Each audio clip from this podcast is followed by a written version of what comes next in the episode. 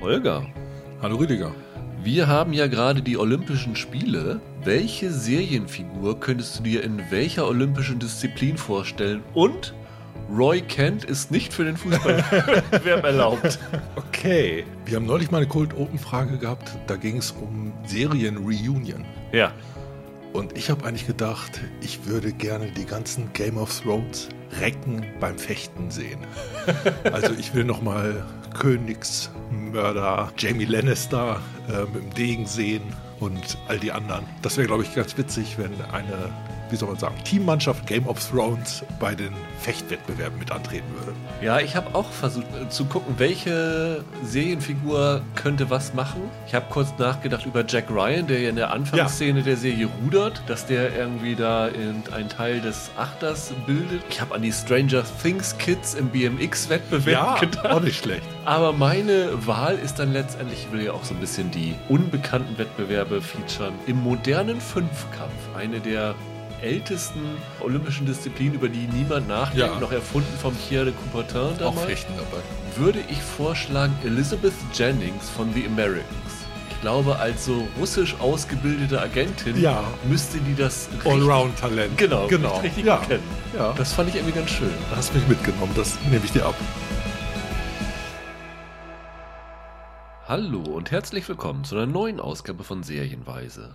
Mein Name ist Rüdiger Meier und ich begrüße ganz herzlich Holger Lübgemann. Wunderschönen guten Tag. Wir haben heute zwei Serien im Gepäck, die ich letzte Woche noch nicht angekündigt habe, weil ich nicht ganz sicher war, was wir machen. Wir haben auch noch eine kleine Änderung vorgenommen gegenüber unseren ursprünglichen Plänen. Und deshalb geht es heute um zwei Serien, die auch heute starten. Zum einen geht es um die Amazon-Serie Cruel Summer in den USA bei Freeform ich glaube, es ist ein normaler TV-Sender gestartet, wo so ein paar Sachen zu uns schon mal rübergekommen sind. Hing Hulu da nicht auch noch irgendwie drin? Da, es kann sein, dass die da irgendwie mit in diesem ganzen Zirkel drin sind. Da ist sie schon komplett gelaufen. Bei uns startet sie, wie gesagt, jetzt erst.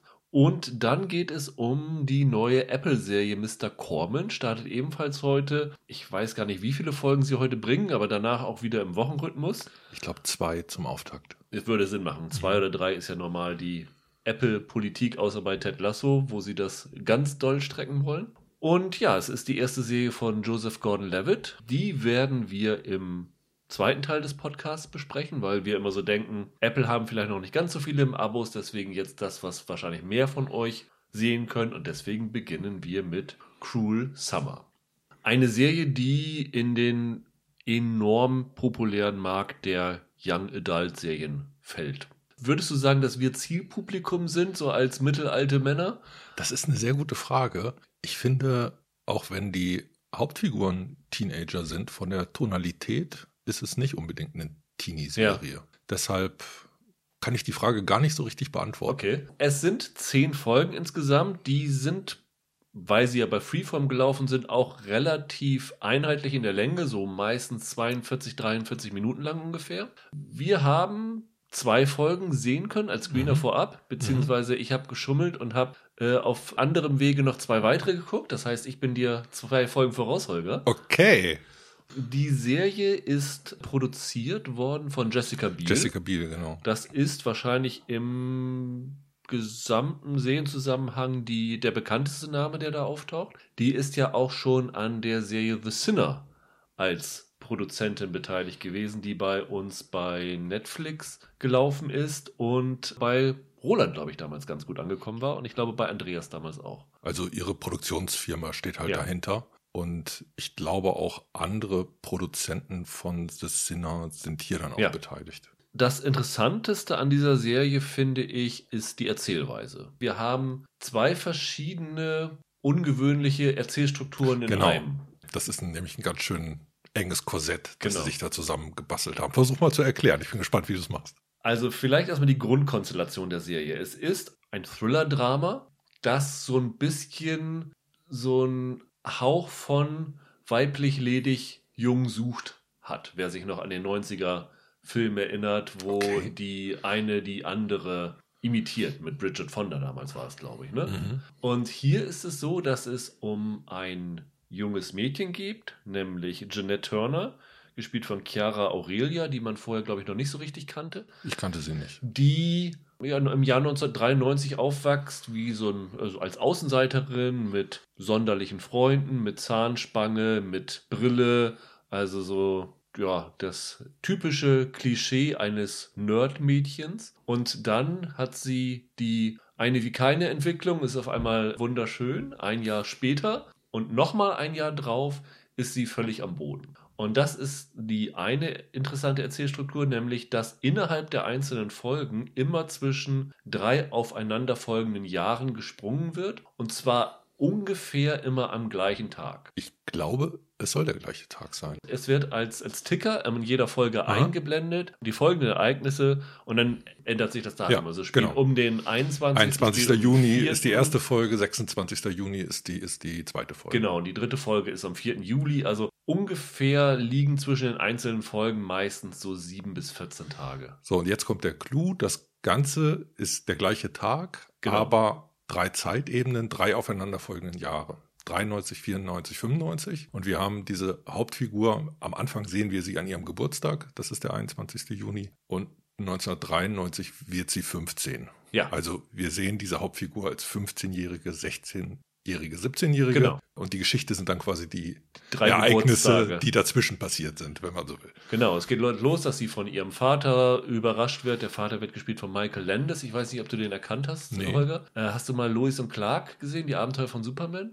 Ja, aber das ist ähm, schemenhaft. In der ersten Staffel hat er den Jimmy Olsen gespielt. Okay. Der wurde dann irgendwann ausgetauscht, weil er dem Dean Kane zu ähnlich gesehen hat, den Machern. Okay. Und äh, dann haben sie gesagt, wir brauchen einen anderen Jimmy Olsen. Dann haben sie ihn aus der Serie rausgekickt. Das war so, glaube ich, seine, seine bekannteste Rolle. Mhm. Und der kommt da rein, traditionell jeden Geburtstag mit so einem Spruch und dann hat die Mutter eine Torte und dann darf sie die Kerze ausblasen, sich was wünschen und sowas alles. Dann macht es Sprung. Wir sind ein Jahr später und Dort wird sie plötzlich von einem jungen Mann gratuliert, mhm. offensichtlich ihr, ihr Freund, neuer Freund. Genau.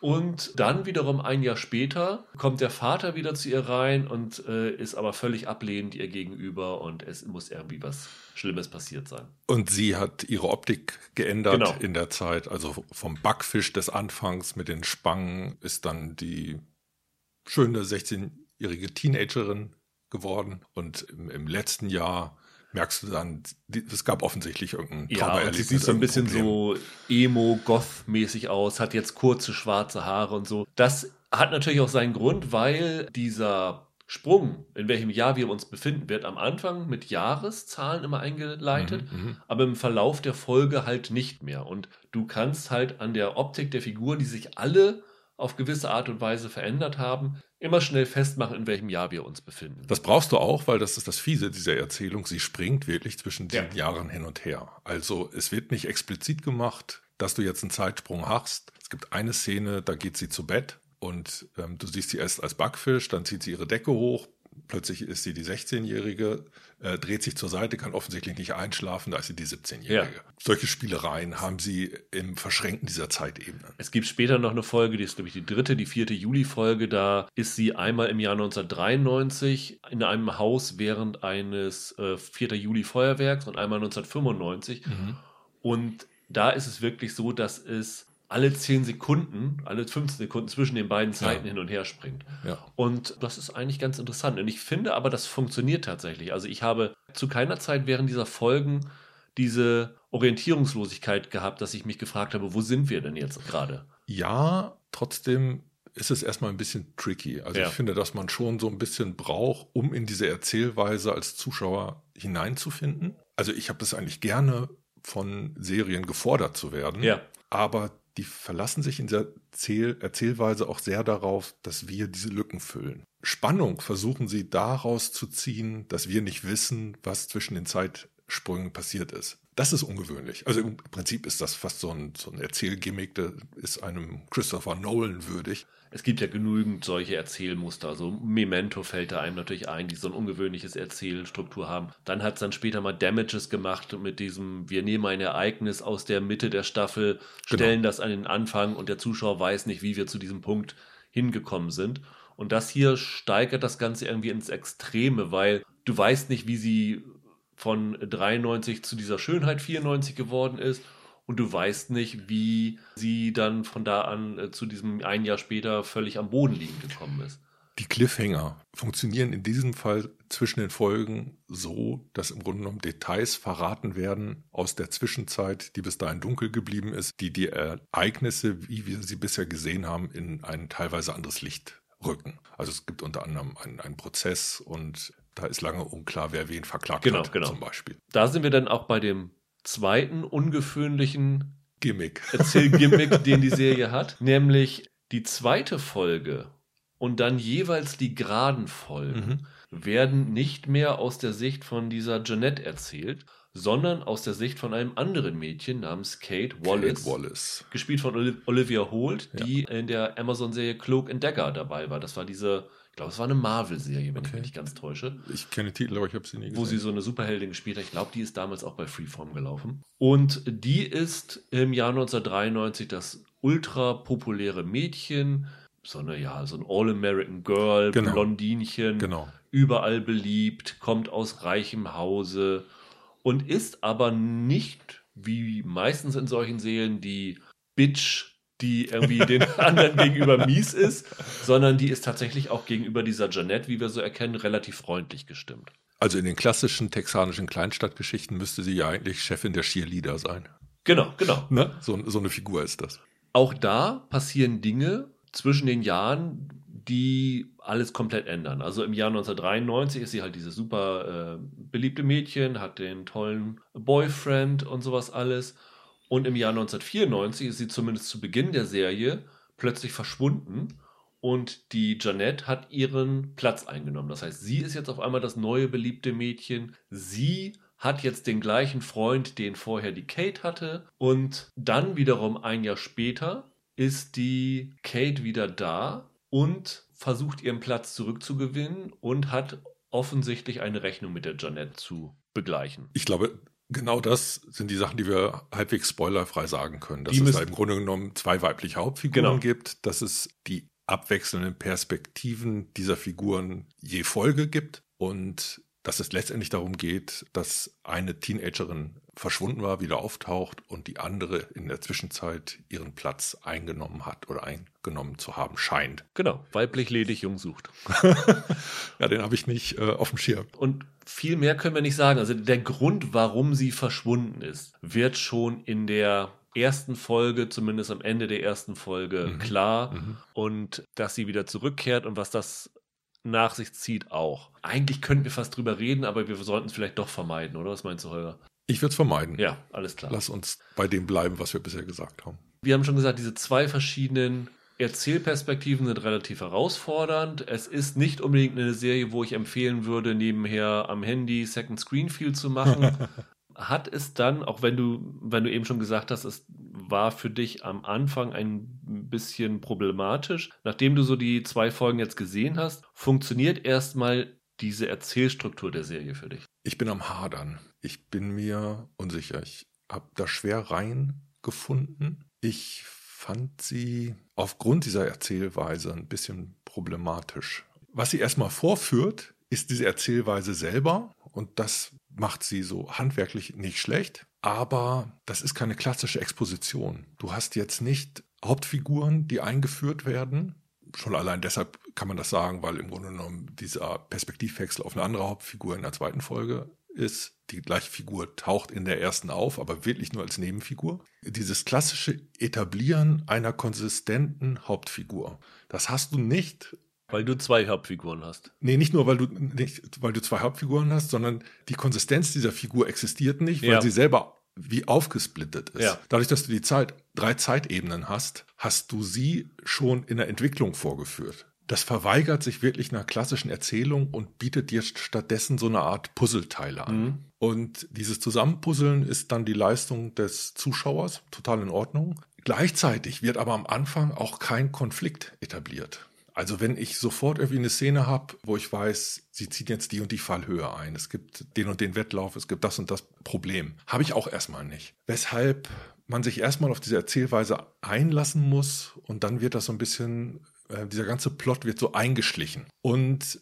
ich finde, das ist eine Hürde. Und ich habe jetzt das Problem, dass ich nur zwei Folgen gesehen Ja. habe. die können da vielleicht noch was Brillantes draus machen. Aber in diesen zwei Folgen habe ich doch ein bisschen gestockt. In diesen zwei Folgen fiel es mir doch so ein bisschen schwer, zum Beispiel wirkliche Sympathie mit den Figuren zu entwickeln. Also meine Rolle als Zuschauer ist eine ungewohnte und die verhindert zum Beispiel, dass ich so richtig reingesogen werde. Und die Ereignisse, die stattfinden, üben auf mich nicht das Maß an Faszination aus, dass ich jetzt so richtig gehuckt bin, ne? dass, ich, dass ich richtig dabei bleiben will. Es gibt eine Idee im Plot, die nach diesen zwei Folgen, die ich gesehen habe, im Grunde genommen etabliert ist. Und das ist so ein bisschen das, was sich als Grundkonstellation des Plots herausschält. Nämlich eine Figur lebt so ein bisschen im Schatten des anderen, hat so einen starken biografischen Bruch. Das ist interessant. Und da kann man auch was draus machen vor diesem Hintergrund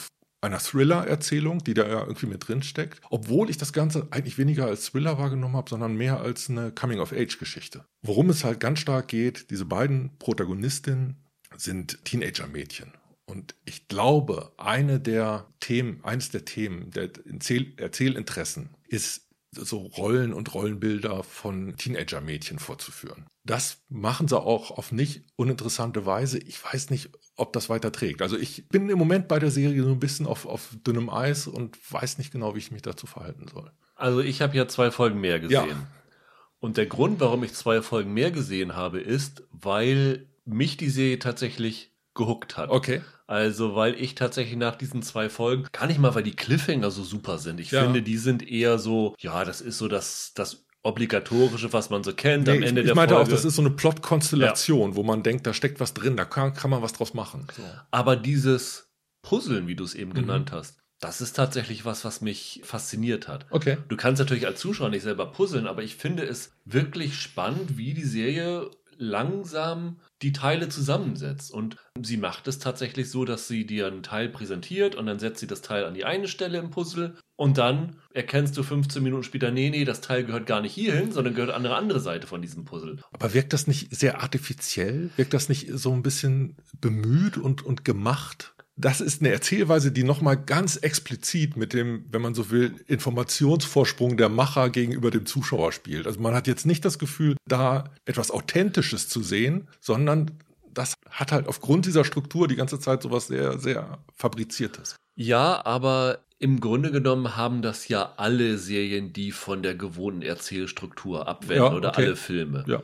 So ein Ding wie Memento war halt so toll, weil man es, soweit ich das erinnern kann, nicht vorher schon mal so gesehen mhm. hat, dass ein mhm. Film konsequent rückwärts erzählt wird. Und auch als damals Damages gekommen ist und dann die blutüberströmte Rose Byrne in der ersten Szene im Fahrstuhl zu sehen war, hat das super funktioniert, weil du wolltest wissen, wie ist es dazu gekommen. Und allein das hat gereicht, wenn dann die Schauspieler gut sind, wenn es dann auch noch im Anschluss routiniert und gut erzählt ist und dann nicht total Banane ist, dass man da das wissen will und, und spannend ist. Nun hast du dieses Prinzip, was Damages angewendet hat, mittlerweile in Serien dutzendmal ja. gesehen. Das hat ähm, How to Get Away with Murder jede Staffel mhm. gemacht. Es hat Damages, ich glaube vier Staffeln waren es mhm. insgesamt in vier Staffeln gemacht. Biohackers hat es zuletzt gemacht. Das kann mich nicht mehr hinterm Ofen herlocken. Aber wenn jetzt so eine Serie hierher kommt und sagt, ja, das ist jetzt total konstruiert und man hätte es natürlich auch ganz simpel und so erzählen können. Aber wenn ich bedenke, wie der Writers Room ausgesehen haben mhm. muss, mit den Karteikarten, die da überall rumhingen und wie man was strukturieren kann, dann muss ich erstmal sagen, Respekt und Hochachtung dafür, dass ihr sowas hier versucht. Mhm. Und ich finde, das ist eine Konstruktion, die sich halt gerade, weil sie diese zwei Sachen versuchen, ganz schnell total in die Hose hätte gehen können. Ja. Wo man wirklich sagen kann, nach der ersten Folge, sorry, ich steige überhaupt nicht durch, ich kapiere hier gar nichts mehr, ich bin hier raus. Und dass die Serie es geschafft hat, zumindest nach zwei Folgen, meine Neugier zumindest so zu wecken und hochzuhalten, dass ich dann durchaus Interesse hatte, Folge 3 und 4 weiter zu gucken und auch nach Folge 3 und 4 noch Interesse habe, weiter zu gucken, das muss ich der Serie erstmal hoch anrechnen. Am Ende sind es 10 Folgen. Ich bin mir nicht 100% sicher, ob das nicht ein bisschen viel ist. Ja. Aber soweit wie ich das jetzt gesehen habe, fand ich das wirklich gut und unterhaltsam. Ja, vielleicht bei mir sind so ein paar geschmäcklerische Sachen, glaube ich, noch dazugekommen. Also das spielt ja 93 bis 95 ja. und ich habe die 90er nicht gut genug wiedererkannt. Also die Methode ist natürlich recht bekannte Popsongs immer am Anfang der Folgen einzuspielen, ne? Ja, Aus wobei den 90ern. sich da jetzt nicht mit Ruhm bekleckert, nee, das war, ich. Also ja, das ist jetzt, die Musik ist keine Stärke. So. Ja. ja, aber selbst, selbst da, also der Erfolg von Nevermind war 91, 93 ja. fängt es an, da gibt es noch keinen Verweis auf Kurt Cobain, den gibt es dann 94 und 95 hat sich dann die Hauptfigur vom Look plötzlich ja, genau. in eine Grungerin genau, verwandelt. Genau. ja. ja, das ist aber zeitlich Verzögerung. Das liegt irgendwie total quer zu dem, wie es wirklich war. Oder du hast eine visuelle Entwicklung, dass von 93 nach 95 das immer dunkler und blasser wird. Ja. Also 93, die Backfischjahre, ist noch ein farbenfroher Sommer und dann wird die Farbe halt ein bisschen rausgenommen und 95 ist geradezu düster. Was ja aber auch so die Entwicklung der Figur darstellen soll, dass die, also gerade die Jeannette, dass die am Anfang ja noch total kindlich war und deswegen ist ja. es so Kinderzimmerfarben, so poppig bunt und am Ende hat sie halt so viel mitgemacht. Das brauchen die als unterstützendes Element, Klar. um diese Erzählung überhaupt tragen zu können bildet aber auch so ein bisschen Stereotype raus. Ne? Also das führt dann halt auch dazu, was macht eine Frau, wenn es ihr schlecht geht? Sie schneidet sich die Haare ab. Und mh, hm, das war manchmal ein bisschen, bisschen, viel. Oder sie haben dann so eine, eine große Aerobic-Szene zwischendurch, wo ich so dachte, ey, das ist für mich nicht 90er, das ja. ist 80er. Was, was, was hat das da jetzt zu suchen? Ja. Und so ganz viele Zeitbezüge stellen die auch nicht her. Die werden sehr sporadisch nur eingestreut, weil ich glaube, die Leute haben Angst, dass das durcheinander gebracht wird. Ja.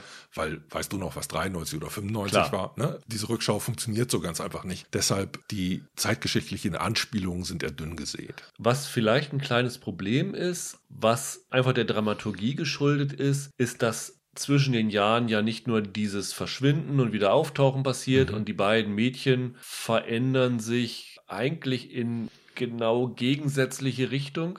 Sie bringen dann immer noch so kleine Puzzle, so Mini-Puzzle in das, in das große Puzzle ein, nämlich dass plötzlich die Eltern von der Jeannette getrennt sind und solche Dinge, sodass du noch so andere Sachen hast, die dann zwischendurch aufgeklärt werden können. Das ist aber, glaube ich, dem Umstand geschuldet, dass sie, um den Zuschauer bei der Stange zu halten, dir das Gefühl geben müssen, hier wird auch irgendwann mal eine Frage für mich beantwortet. Mhm. Und weil sie mhm. das große Mysterium natürlich bis zum großen Finale aufbewahren müssen, werden dann solche kleinen Sachen eingebaut. Was ist äh, da passiert? Warum haben sich die Eltern getrennt? Ja. Das wird dann ja. früher schon beantwortet und so. Das kann vielleicht ein bisschen aufgesetzt und nervig wirken. Ich glaube aber, ohne das würde es nicht funktionieren. Also in den USA lief sie ja seit April und ich habe jetzt gelesen, dass ab der dritten Folge so kleine Nebenplots ja. im Grunde genommen nochmal mitlaufen, halt nicht nur von den beiden von uns genannten Hauptfiguren. Wahrscheinlich genau das, was du gesagt ja. hast, um ein bisschen Befriedigung beim Zuschauer zu schaffen und offene Fragen aufzulösen. Ja. Und die Serie ist in den USA so gut angekommen, dass schon eine zweite Staffel beauftragt worden ist, was ich ungewöhnlich finde, ja. weil ich habe da so ein bisschen das Gefühl, was wollt ihr denn jetzt nochmal wieder aufbauen? Also die Frage wird, also ich gehe mal stark davon aus, dass die Hauptfragen am Ende dieser ersten Staffel müssen sie, aufgelöst werden. Das würde mich ja, sehr wundern, ja. wenn sie den Fehler machen, das nicht zu tun. Aber dann zu sagen, wie bringen wir da nochmal eine zweite Staffel rein? Ich weiß nicht, ob das so unbedingt funktioniert, aber das, das soll eine andere Sorge sein. Ja. Ich würde jetzt diese erste Staffel erstmal für sich bewerten. Sie hat ja auch noch zwei, also die Jeannette hat ja auch noch zwei Freunde. Also das sind so die anderen Nerds, die so mit ihr durch dick und dünn gehen. Das ist einmal Mallory. Das ist die beste Freundin von Jeanette, Harley Quinn Smith. Harley, ne?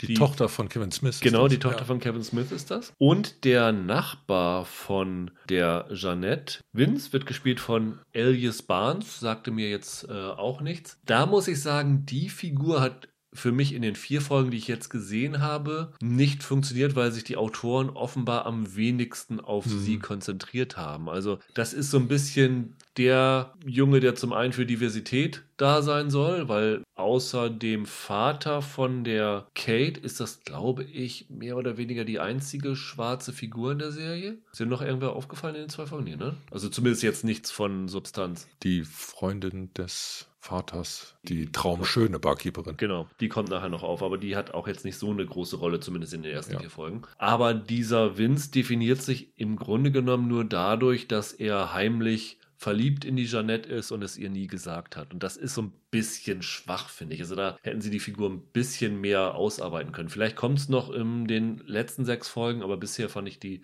recht blass. Also wen du als Figur noch erwähnen musst, ist halt der Boyfriend, Jamie Hansen. Genau. Froy Gutierrez heißt der Darsteller. Ich fand ja, dass der aussah wie ein junger, schlanker, unbärtiger Zack Galifianakis.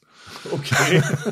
das ist so der, der Handsome Man. Genau, das ist der, der Schönling, der genau. dann sich dann irgendwann zwischen den beiden Damen entscheiden muss. Übrigens, jede Folge hat zumindest bei den Screenern, die wir gesehen haben und auch in den USA eine Trigger Warning am Anfang. Mhm, also mhm. die Warnung ist, glaube ich, vor Domestic Abuse. Immer gut, wenn sowas gemacht wird. Ich finde es auch gut, dass sie es generell vor jede Folge machen, weil zum Beispiel, als ich die erste Folge gesehen habe, habe ich mich erstmal gefragt, warum ist diese Trigger Warning da? Mhm. Weil da ist eigentlich noch nicht so viel von zu sehen, wenn ich mich das recht entsinne. Das kommt dann später, aber ich erinnere mich noch an 13 Reasons Why da war es dann immer in den Folgen, wo was passiert ist.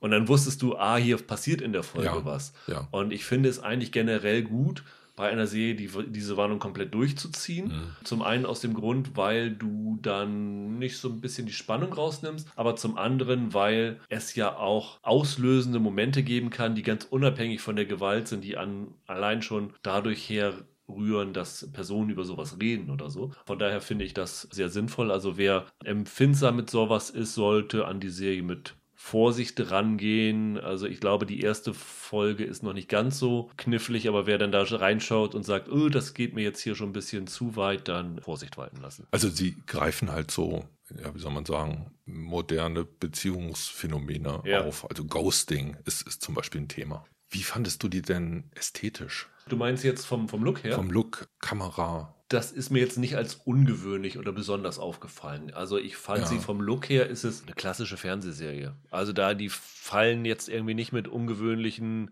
Kameraperspektiven mhm. auf oder mit anderen visuellen Einfällen. Was teilweise ganz gut funktioniert, ist die Übergänge zwischen den Zeitebenen. Also wenn sie jetzt von, von einem Jahr ins andere springen. Weil du hast es ganz oft bei solchen Sachen, dass auf, keine Ahnung, ein Handy gezoomt wird. Mhm. Und wenn du dann wieder das Handy rauszoomst, sind wir in einem anderen Jahr mhm. und so. Mhm. Und hier fand ich das teilweise, dass sie das ganz gut gemacht haben. Ich weiß nicht, ob du diese Szene schon gesehen hast. Ich glaube, das war in Folge 3, wenn ich mich nicht recht entsinne. Da hast du zum Beispiel, dass eines der Mädchen in einer Fensterscheibe ihr Spiegelbild mhm. anschaut. Und dann wird die Fensterscheibe von außen eingeschlagen und du bist plötzlich in einer anderen Zeitebene. Mhm. Aber das ist so geschickt gemacht, dass ich dachte, oh, das, das habt ihr wirklich sauber hinbekommen.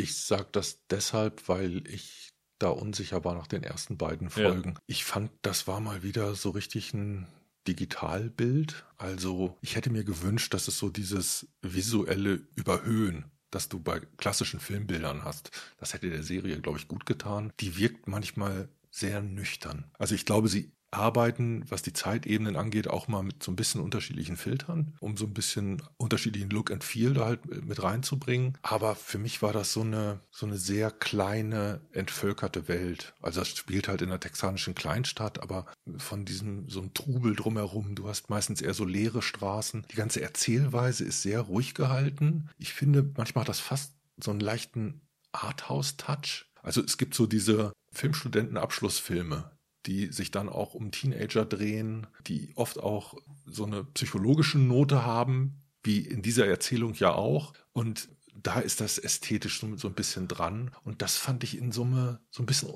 unattraktiv. Ich habe die ganze Zeit gedacht, oh, ihr könnt mir jetzt visuell einfach noch ein bisschen mehr zu beißen geben. Also ich glaube, das verbessert sich in den späteren Folgen. Okay. Also wie gesagt, die eine Folge, ich glaube die dritte ist die vierte Juli-Folge. Ja. Da gibt's dann Feuerwerk und so ein Karneval und so ein, so ein Grillfest und so, wo du dann auch wirklich mehr Menschen hast und sowas alles. Ja. Und ähm, die Sache ist ja, die Serie macht dann ja auch wöchentliche Sprünge. Also ich finde, von der ersten bis zur zweiten Folge unterscheidet sich die mittlere Zeitebene schon sehr, weil dort ja dann was passiert, was den Blick auf dieses Jahr 1994 verändert. Und ich gehe davon aus, wenn das weiter vorgeht, ich weiß jetzt nicht genau, wie weit denn die Folge 10 ist, ob sie dann ja. länger als August oder September oder so ist, aber zum Beispiel dieser Wechsel von diesem Zahnspangenmädchen zu diesem schönen Mädchen, gehe ich stark davon aus, dass das nicht erst wirklich mit diesem Jahr Schnitt auf den Jahr 1994 passiert, sondern schon irgendwann gegen Ende im mhm. Jahr 1993 mhm. passiert. Und ich würde fast vermuten, dass sich dann auch der Look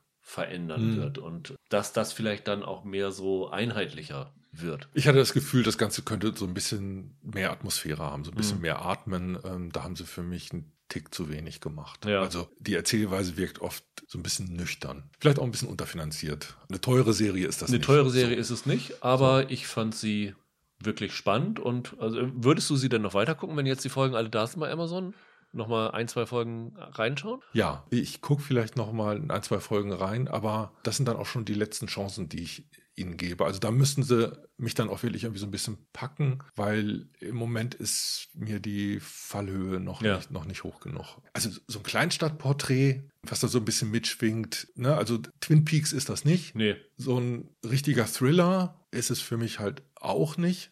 Im Moment steckt vielleicht drin, könnte man vielleicht was draus machen, weiß ich nicht. Und um das Ganze als Teenagerinnen-Porträt interessant zu gestalten, müsste ich ein bisschen näher an diese Figuren rankommen. Und das tue ich gerade durch die Erzählstruktur, mhm. durch diese Trias, dass das so, so zerfällt in drei Zeitebenen auch nicht richtig. Bisschen tricky. Also ich werde auf jeden Fall weiter gucken. Wenn sie mich dann irgendwann nach Folge 7, 8, wo ich denke, jetzt kommt ihr überhaupt nicht mehr voran, dann werde ich auf jeden Fall noch die Folge 10 gucken, weil ich will schon wissen, wie es ausgeht, wenn ich da jetzt reingeschaut. Die eine Sache, die ich dabei durchaus gut fand, war, das führt schon so ein bisschen vor, wie Entscheidungen das Leben formen. Und das ist als Erzählung für solche Teenager-Figuren natürlich, wie soll man sagen, zeitlos. Schuld und Sühne in der Teenager-Version. ja. Die zweite Serie, über die wir sprechen, bei der werden wir auch glaube ich, sehr viel über das Visuelle reden, weil es da einige erstaunliche Einfälle gibt. Mr. Corman, die nächste Apple-Serie, die erste Apple-Serie von Joseph Gordon-Levitt, mhm. der hier auch die Hauptrolle spielt, der titelgebende Josh Corman, der im San Fernando Valley an einer öffentlichen Schule Fünfklässler unterrichtet. Fünfklässler unterrichtet. Ich weiß gar nicht, in welchen Fächern Geschichte macht er auf jeden Fall. Und noch einige andere Dinge. Ich bin mir nicht beim US-Schulsystem, beim Public School System nicht so sicher, ob der nicht tatsächlich sogar in Personalunion fast alles übernimmt dort. Ich weiß nicht, ob das ein Klassenlehrer ist, aber mir ist auch so, als ob er mal zwei Fächer aufzählt. Ja. Und die Serie hat zehn Folgen. Mhm. Äh, wir haben alle zehn gesehen. Ja, auf dem letzten Drücker.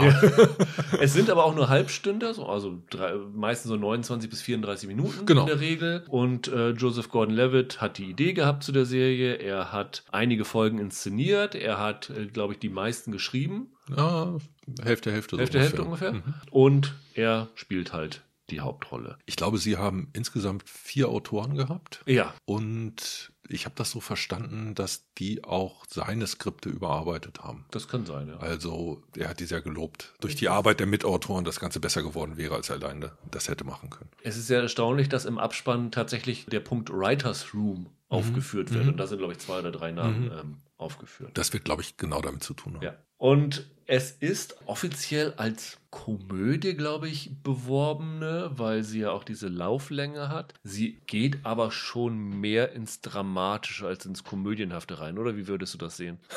Sind wir gleich bei einem Knackpunkt. Also die Serie macht nicht genau klar, was sie sein will. Was sie sein ja. will und wo sie jetzt hingehört. Der Schöpfer selber sagt, dass ihm das ganz zu Pass kommt, weil ihn das eher interessiert. Ich glaube, der wollte gerade Genregrenzen nicht gehorchen und das hat auch was mit dem Thema zu tun. Überspitzt gesagt würde man sagen, das Leben ist auch nicht nur witzig oder nur dramatisch, sondern hat von beiden etwas. Genauso sollte die Serie dann sein. Es geht um einen Lehrer in der Krise. Josh Corman ist teilweise eine gescheiterte Existenz. Er hat jahrelang davon geträumt, Karriere als Musiker zu machen. Genau.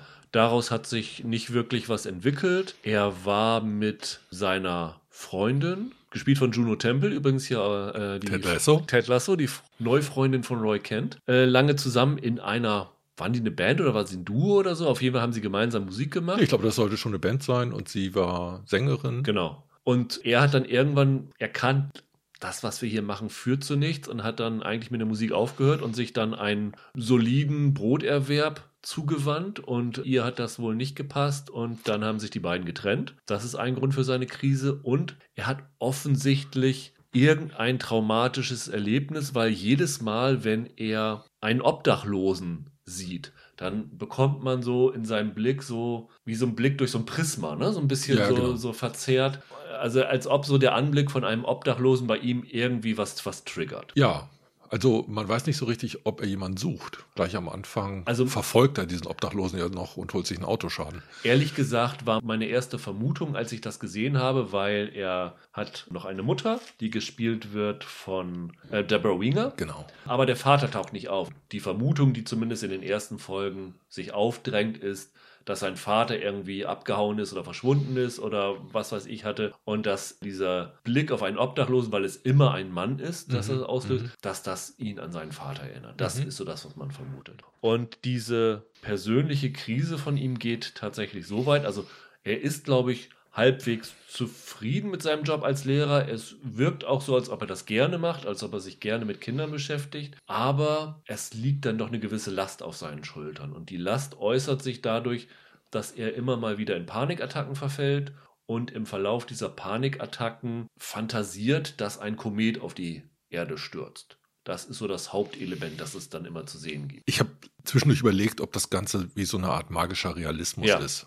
Ne? Es gibt da immer so Trickszenen, die zum Beispiel mit eingearbeitet sind, äh, wenn die ganze Welt plötzlich kulissenhaft wird, wenn man das Gefühl hat, dass er in einer Collage herummarschiert. Gibt sogar eine ganze Folge, die da quasi drin spielt. Ja. Und das wird dann halt immer in Verbindung gebracht mit diesem Kometen und irgendwie halt auch mit seinen Panikattacken, genau. Angstzuständen. Also, was du vorhin gesagt hast, dass jemand in einer, in einer Krise, der so ein kleines Mental Health Problem hat. Und äh, diese visuellen Gimmicks haben bei mir als erstes tatsächlich eine Assoziation geweckt zu einem Film, in dem Joseph Gordon-Levitt mitgespielt hat, äh, nämlich 500 Days of Summer. Ah, okay. Ja. Weil dort hast du auch, es hat was Komödienhaftes, es sind ja mhm, viele lustige mhm. Momente, mhm. Aber in, der, in dem Film ist er auch viel Tragisches, also diese Romanze zwischen ihm und Zoe Deschanel in dem Film, die ist ja auch verdammt, kann man so sagen. Also da wird ja auch die Erzählstruktur aufgebrochen, die mhm. springt ja immer zwischen den Tagen hin und her. Und da sieht man ihn auch einmal fröhlich und verliebt und dann sieht man ihn total deprimiert, weil offenbar sie dann mit ihm Schluss gemacht hatte.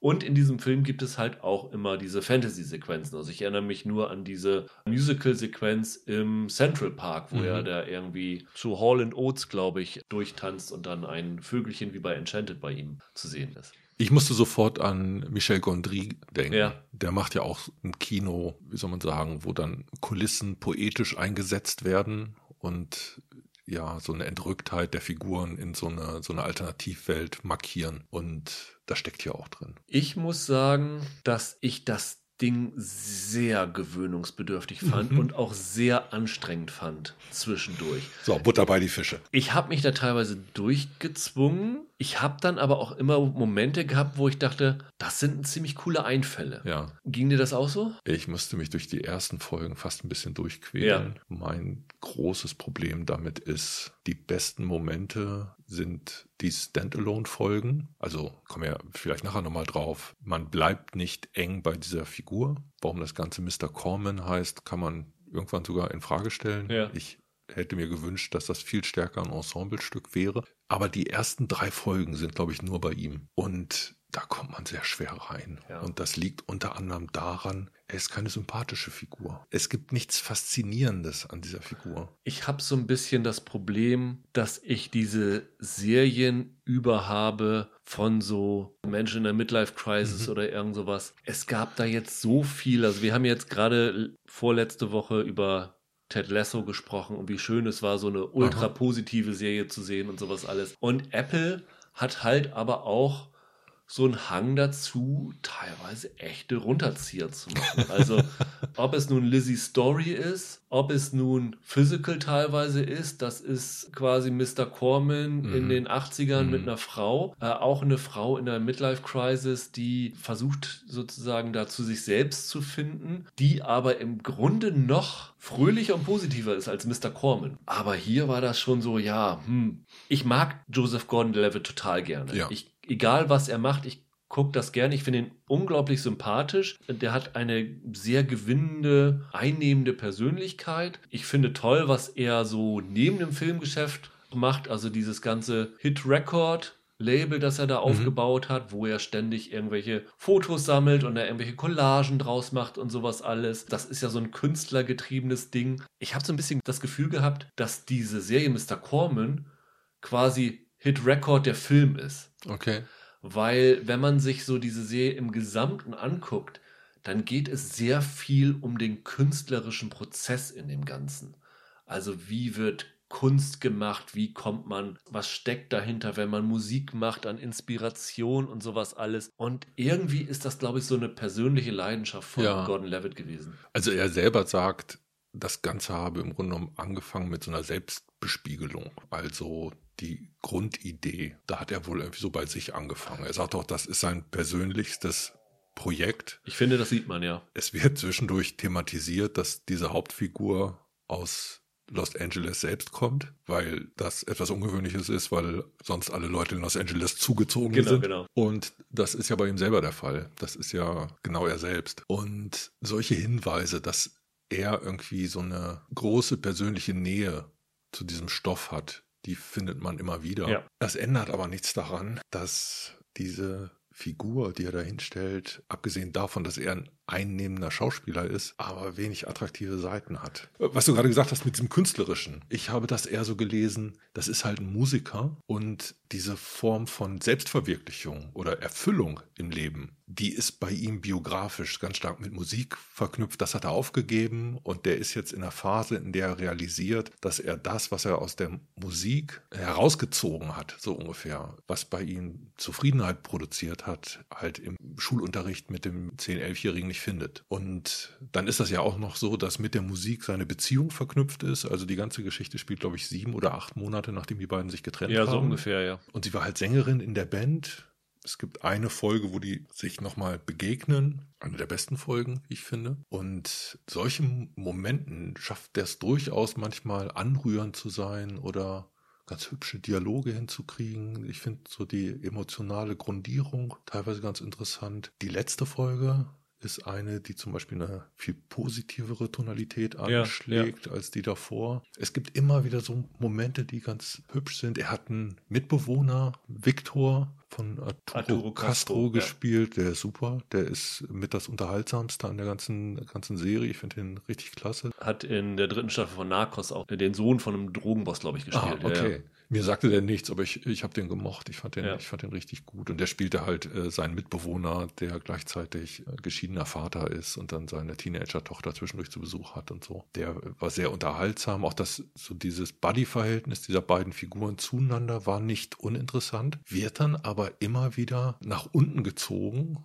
durch diese Selbstbespiegelung der äh, Mr. Corman-Figur. Corman-Figur. Ja. Das ist halt so ein Pessimist, ne? Dessen Glas immer halb leer ist und der so ein bisschen Probleme wälzt und wo es so keine Gelöstheit gibt. Das ist so ein bisschen, finde ich, das Hauptproblem, dass du in diese Serie reingeworfen wirst und dann diesen, ich nenne es jetzt mal miesepetrigen Typen als Hauptfigur hast und du hast nicht wirklich eine Ahnung, warum der so ist, wie er ist. Und die Serie nimmt sich sehr viel Zeit, um dem Zuschauer zu erklären, wie es dazu gekommen ist. Und wie du schon sagst, man entwickelt nicht wirklich schnell Sympathien für diese ja. Figur, obwohl man Sympathien für Joseph Gordon-Levitt hat. Das Einzige, was mich bei den ersten zwei, drei Folgen, das war ja auch, auch bei dir so, dass du da wirklich dich durchgequält mhm. hast, teilweise gehalten hat, waren dann diese Fantasy-Sequenzen. Mhm die aber auch nicht immer funktionieren. Also es gibt zum Beispiel eine Musical-Nummer mit ihm und Deborah Winger, ja.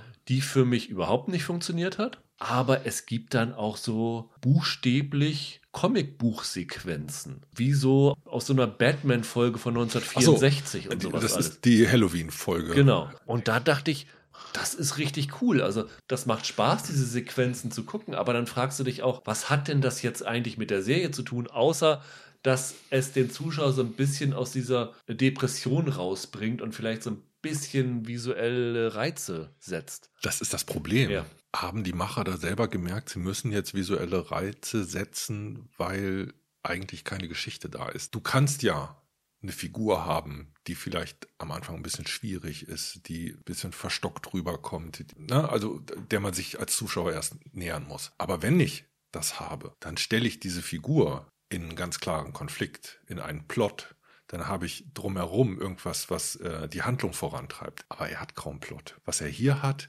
ist eigentlich so eine Einzelfolgenstruktur, die immer ein unterschiedliches Thema abhandelt. Also einmal Gesundheit, einmal Familie, es gibt eine ganze Corona-Folge. Es gibt im Grunde genommen drei Corona-Folgen, weil tatsächlich auf einmal ab Folge 8 ist in der Serie Lockdown und es sind plötzlich alle Leute nur noch per Computer verbunden, beziehungsweise mit seinen Mitbewohnern nur noch äh, gemeinsam in einem Zimmer. Da ist jetzt natürlich auch in der Produktion ja. die Produktion eingeholt worden von Corona. Die zweite Hälfte der Staffel ist in Neuseeland gedreht worden. Ich glaube sogar mehr. Es ist so, dass Joseph Gordon-Levitt irgendwann die Produktion äh, nach Neuseeland geholt hat, weil er wegen der Corona-Bedingungen gesagt hat, ich kann das in Los Angeles nicht drehen. Aha. Und ich habe auf den Abspann geachtet. Und ab der zweiten Folge steht dort zusätzlich drinne Casting New Zealand. Das ist bei der ah, ersten okay. Folge noch nicht dabei. Deswegen hätte ich fast vermutet, dass da zumindest in der zweiten Folge schon einiges mit reinspielt. Die Tatsache, dass die dann in Neuseeland gedreht haben, wo ja so gut wie keine Corona-Fälle gewesen sind, widerspricht eigentlich dem, dass sie das machen mussten, weil es ihnen so vorgegeben war, weil ich glaube, in Neuseeland konnten sie das relativ entspannt alles drehen. Das war, glaube ich, um die Realität zu reflektieren, ja, klar. wie das so ist. Ja, aber also es ist eine Folge ist derart ja, eine Corona-Folge, ja, ja. dass man das Gefühl hat, die ist tagespolitisch geschrieben worden äh, aus diesem Anlass heraus und ist leider auch eine der schwächsten. Was ich halt auch so problematisch finde, ist, was das auch nochmal unterstreichst, was du meinst, dass es dieses Szenen das Gefühl wecken, sie mussten irgendwas reinmachen, das so ein bisschen Pep reinbringt. Du kannst eigentlich fast die Uhr nachstellen, dass in, zumindest in den ersten sieben Folgen, in jeder Folge einmal so ein Moment reinkommt und weiß, okay, ich habe eine 30 Minuten Folge und so nach 15, 20 Minuten wird jetzt irgendwie was Ungewöhnliches, was so aus diesem Erzähltonus rausrutscht, kommen. Ob es nur eine Musical-Sequenz ist, ob es nur eine Film-Noir-Sequenz ist, mhm. ob es nur eine Comic-Sequenz ist oder so. Da bringen die das immer ein und das finde ich, wenn das in jeder Folge einmal sein muss, dann wirkt es wirklich nicht so, als ob es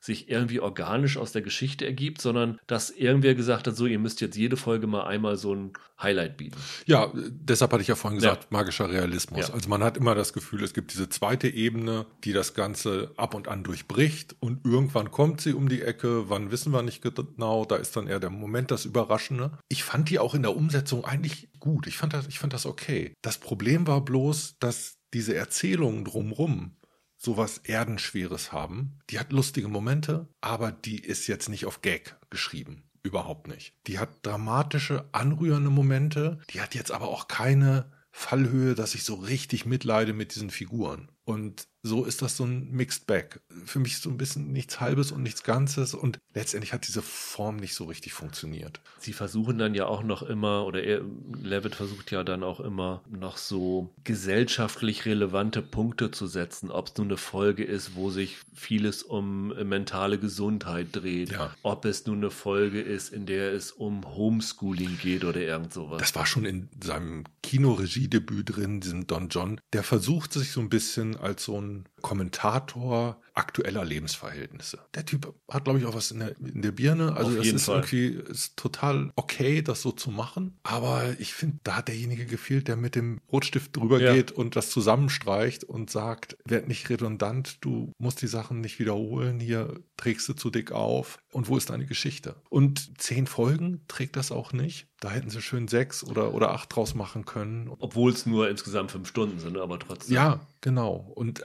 alles so so ein Tick schneller, so ein bisschen, weil das ist auch ein Teil der heutigen Zeit, dass es auch so ein Erzähltempo gibt. Er selber hat gesagt, er wollte zum Beispiel längere Szenen haben mit weniger Schnitten, um diesen Schauspielern mehr Platz zum Spielen zu geben. Für Schauspieler ist Platz zum Spielen aber im Grunde genommen nur sinnvoll, wenn sie Figuren haben, die sich entwickeln. Und Entwicklung von Figuren hast du hier relativ wenig. Das bleibt alles einigermaßen statisch. Also die Grundkonstellation, sein Verhältnis zu seiner Mutter, ist zum Beispiel ein ganz interessantes, wie die miteinander umgehen und mit Deborah Winger halt auch eine tolle Darstellerin, aber das ist nicht in der Qualität geschrieben, dass man das Gefühl hat, wir sehen jetzt hier Schauspieler-Dramaschule. Das dann halt doch nicht. Was du vorhin bei Cruel Summer gesagt hast, dass dir die Welt zu klein ja. ist, so ein bisschen, kann man eigentlich auch hierauf beziehen, weil wenn man so ein bisschen drüber nachdenkt, es gibt sehr, sehr wenig Szenen, in der mehr als zwei Personen mhm. zu sehen sind. Es gibt mhm. ganz viele Sequenzen, wo er alleine mit seinem Mitbewohner ist, wo er mit seiner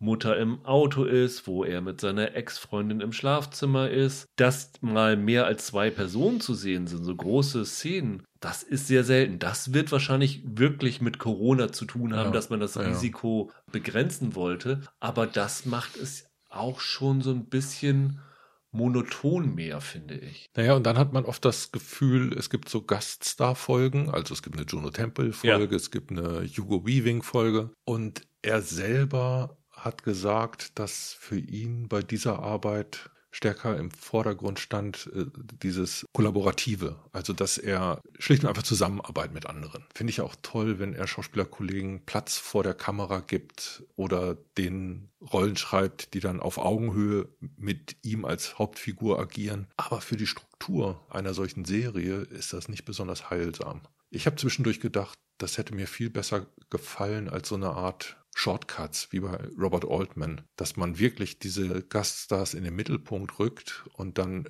ist er noch irgendwie ein verbindendes Glied und dann gibt es eine Corman-Folge und dann gibt es eine Victor Morales-Folge über seinen Mitbewohner, einen über die Mutter, eine meinetwegen über, über die Perspektive seiner Ex-Freundin. Das wäre genauso gut eine Serie geworden, die gar nicht so weit entfernt wäre von dem, was wir jetzt haben, wenn man den Fokus ein bisschen anders gezogen hätte. Und hier hast du halt das Problem, du hast so eine Klippe von drei Folgen, wo eine dann doch leidlich unattraktive Figur etabliert ja. wird. Wie so häufig bei Apple-Serien eine Frage, die man stellen muss. ich habe dich ja jetzt gezwungen, diese komplette Staffel an einem Abend im Grunde genommen durchzubingen. Ja. Die Ausstrahlung der Serie ist ja so, dass zwei Folgen heute starten und die anderen acht dann in den nächsten acht Wochen. Mhm. Meinst du, die Serie würde besser funktionieren, wenn du sie im Wochenrhythmus gesehen hättest? Ich glaube, die Serie würde am besten funktionieren, wenn sie in umgekehrter Reihenfolge ausgestrahlt werden würde. Weil die attraktivste Folge war für mich die letzte. Stimmt so nicht ganz. Aber die hatte richtig gute, anrührende Momente. Da dreht sich sehr viel um ein Date. Und die Art und Weise, wie dieses Date verläuft, das fand ich hübsch. Da hat er auch einen anderen Ton. Da kann man auch sagen, vielleicht ist das der Moment, wo sich diese Hauptfigur dann entwickeln und verändern soll. Das ist dann aber ein bisschen spät. Da hätten sie vielleicht einen größeren Bogen schlagen sollen. Ansonsten, es gibt noch eine Beerdigungsfolge. Ja. Das für, war für mich irgendwie das eigentliche Highlight. Mein Problem ist, die fängt an mit Folgen, die mich nicht reinziehen. Und die befriedigendsten, die schönsten Momente in dieser Staffel kommen weiterhin. Und ich fürchte, im Wochenrhythmus werden die Leute so weit gar nicht kommen. Ja, das ist nämlich auch mein Gefühl, weil die zwei Folgen, die ausgestrahlt werden, die zweite Folge vor allen Dingen, die war für mich die schwächste, glaube ich. Das war diese Mental Health Folge, ja. wo ich dachte, oh Gott, kommt in die Pötte. Also das, das hat mir überhaupt nicht zugesagt. Das war so ein Punkt, ich hatte nach der zweiten Folge wenig Lust weiter zu gucken. Mhm. Und ich habe weitergeguckt, weil es waren noch Folgen da wenn ich jetzt eine Woche hätte warten müssen und mir dann sagen müsste, ach, jetzt ist eine neue Mr. Common-Folge da, guckst du da rein? Ich glaube, ich hätte mich dagegen entschieden. Mhm. Und das, glaube ich, könnte für die Serie ein Problem sein. Also warten auf den Zack Snyder Cut. Warten auf den Zack Snyder Cut oder halt warten, bis mehr Folgen da sind. Also, wie du schon sagst, die besten Folgen sind, glaube ich, die fünfte Folge gegen Ende und die sechste ist die Juno Temple Folge, die wir wahrscheinlich am besten von denen fanden, die da waren. Also, wenn man der Serie eine Chance geben möchte, bis dahin warten. Aber ich kann wirklich jeden verstehen, der nach zwei Folgen sagt, Nee, sorry, da habe ich keine Lust drauf. Ich gucke mir lieber die letzte Ted Lasso-Folge noch zweimal an. ich frage mich, wie weit die Geschichten eigentlich aufeinander aufbauen. Also, vielleicht könnte man sogar querbeet irgendeine ja. Folge dort gucken. Ja, weil die erste Folge halt diese Figur nicht wirklich so etabliert, außer du weißt, das ist ein gescheiterter Musiker, der ist jetzt Single und er arbeitet jetzt als Lehrer. Das sind eigentlich die drei Informationen, die du aus der ersten Folge mitbekommst. Ja, also die Grunderzählung, die immer wieder beleuchtet wird, ist im Grunde genommen diese Überforderung des modernen Menschen. Ne? Wir alle stoßen im System Gesellschaft immer wieder, laufen wir vor Wände, wenn wir in der Endlosschleife äh, mit der Krankenkasse hängen oder whatever. Und das variiert da. Einmal sind es verwandtschaftliche Probleme, das andere Mal ist genau das, was sie gesagt hat, gesundheitliche Probleme, Verhältnis zur Mutter, Verhältnis zur Vater, Verhältnis zur Ex. Das sind alles irgendwie so Einzelfolgen, aber ein Plot, der sich durchzieht, der ist ja eigentlich gar nicht da. So gesehen könnte man fast in Frage stellen, ob das überhaupt eine Serie ist. ja, also wartet bis zur fünften oder bis zur sechsten Folge und guckt euch die an und das war's dann. Unser Expertentipp fürs schneller Bingen von Serien. Vielleicht, ja. Dann soll es das für heute gewesen sein. Wir hören uns nächste Woche wieder. Auch da weiß ich noch nicht genau, was wir machen. Ich weiß, was wir in 14 Tagen machen. Das wird hart für mich, aber ja. Das hast du mich angetriggert. bis dahin, habt ein schönes Wochenende, bleibt gesund, macht's gut, ciao, ciao. Tschüss.